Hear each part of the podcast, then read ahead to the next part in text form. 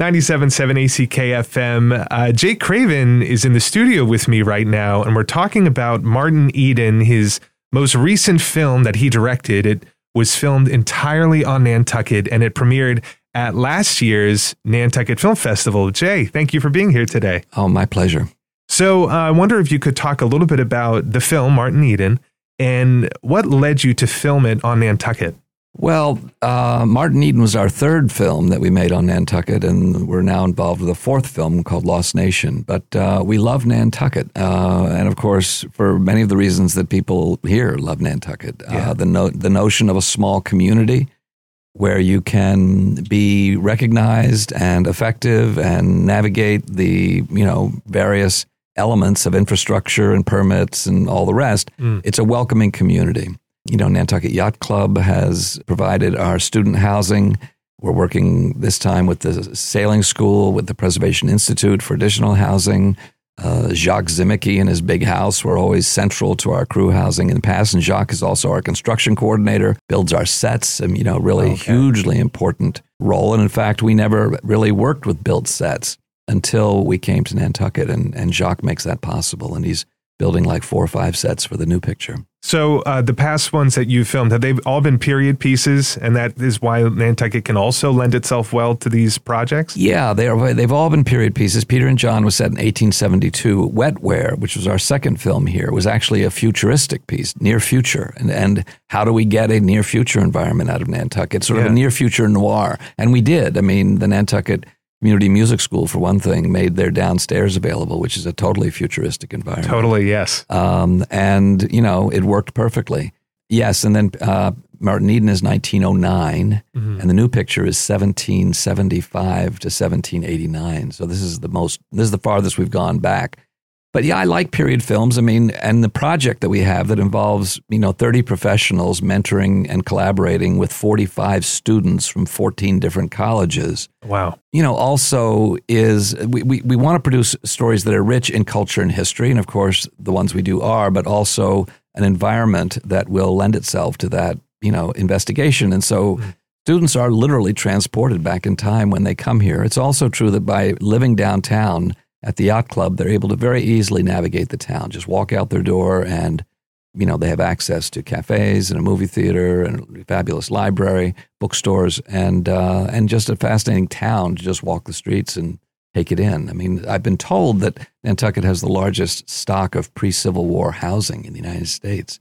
Yes, the period aspect is important, but the infrastructure is equally important. And that includes also support from Remain Nantucket, mm-hmm. From the Seward and Cecilia Johnson Foundation, the India Blake Johnson Foundation.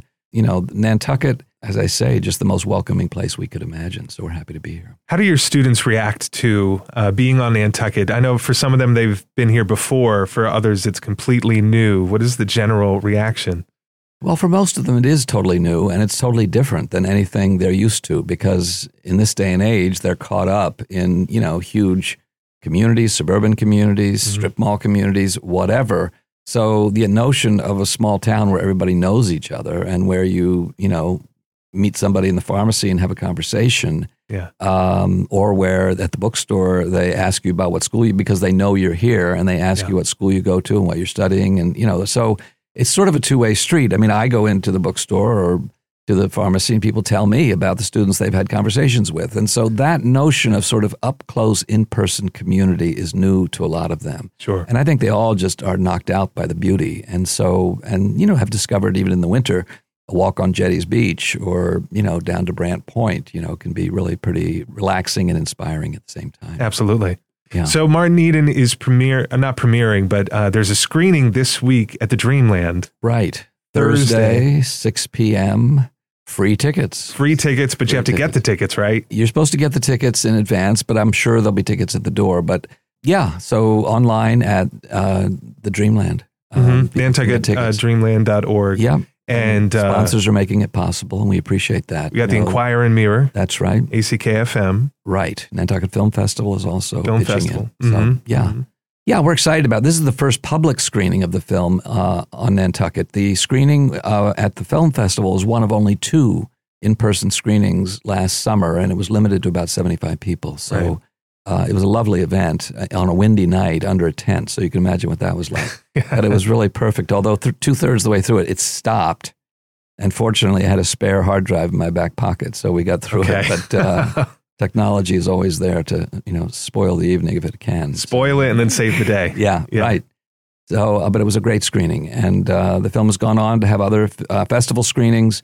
Won the Best Film and Best Director Award at the Boston Film Festival, Best Narrative Film at the Arlington Film Festival, played Woods Hole, St. Louis, Sonoma, played to a convention of Jack London scholars out in California in December. So it's, you know, we're waiting for COVID to sort of finally, well, hopefully recede substantially, and then we'll be starting to tour it this summer. It'll play the Cape and Islands, you know, starting in June, and also the rest of New England primarily, but some places outside New England as well. Excellent. I should also just end this with saying that your crew had been here last week. They had the whole town to themselves. And people were saying that they loved the business that they brought, the community, the energy, the business on what otherwise would have been or was the slowest week on the island. It seems slow, and we're happy to see it perking up again. And we start shooting a week from today. So next Monday we'll be out and about. We're looking for extras. If anybody is interested, they could email me, or they could contact the production office, which is down at the White Heron. But my email is jcraven1590@gmail.com. But, you know, we'll also be pitching extras at the screening, I'm sure, on Thursday. Is there a talk after your screening? There will be a talk after. John Stanton is going to interview me on stage. We'll also have questions from the audience. So, yeah. Excellent. We're excited about the film. We love Martin Eden. Been getting a good response, and it takes people back to 1909. Sort of Jack London's autobiographical story, you know, working class sailor who unexpectedly meets a woman of means and education and falls in love and pursues the American dream through his writing and faces complications along the way. Martin Eden. Yeah. Jay Craven, thank you for being here, man. Always my pleasure. Thank you. Bye.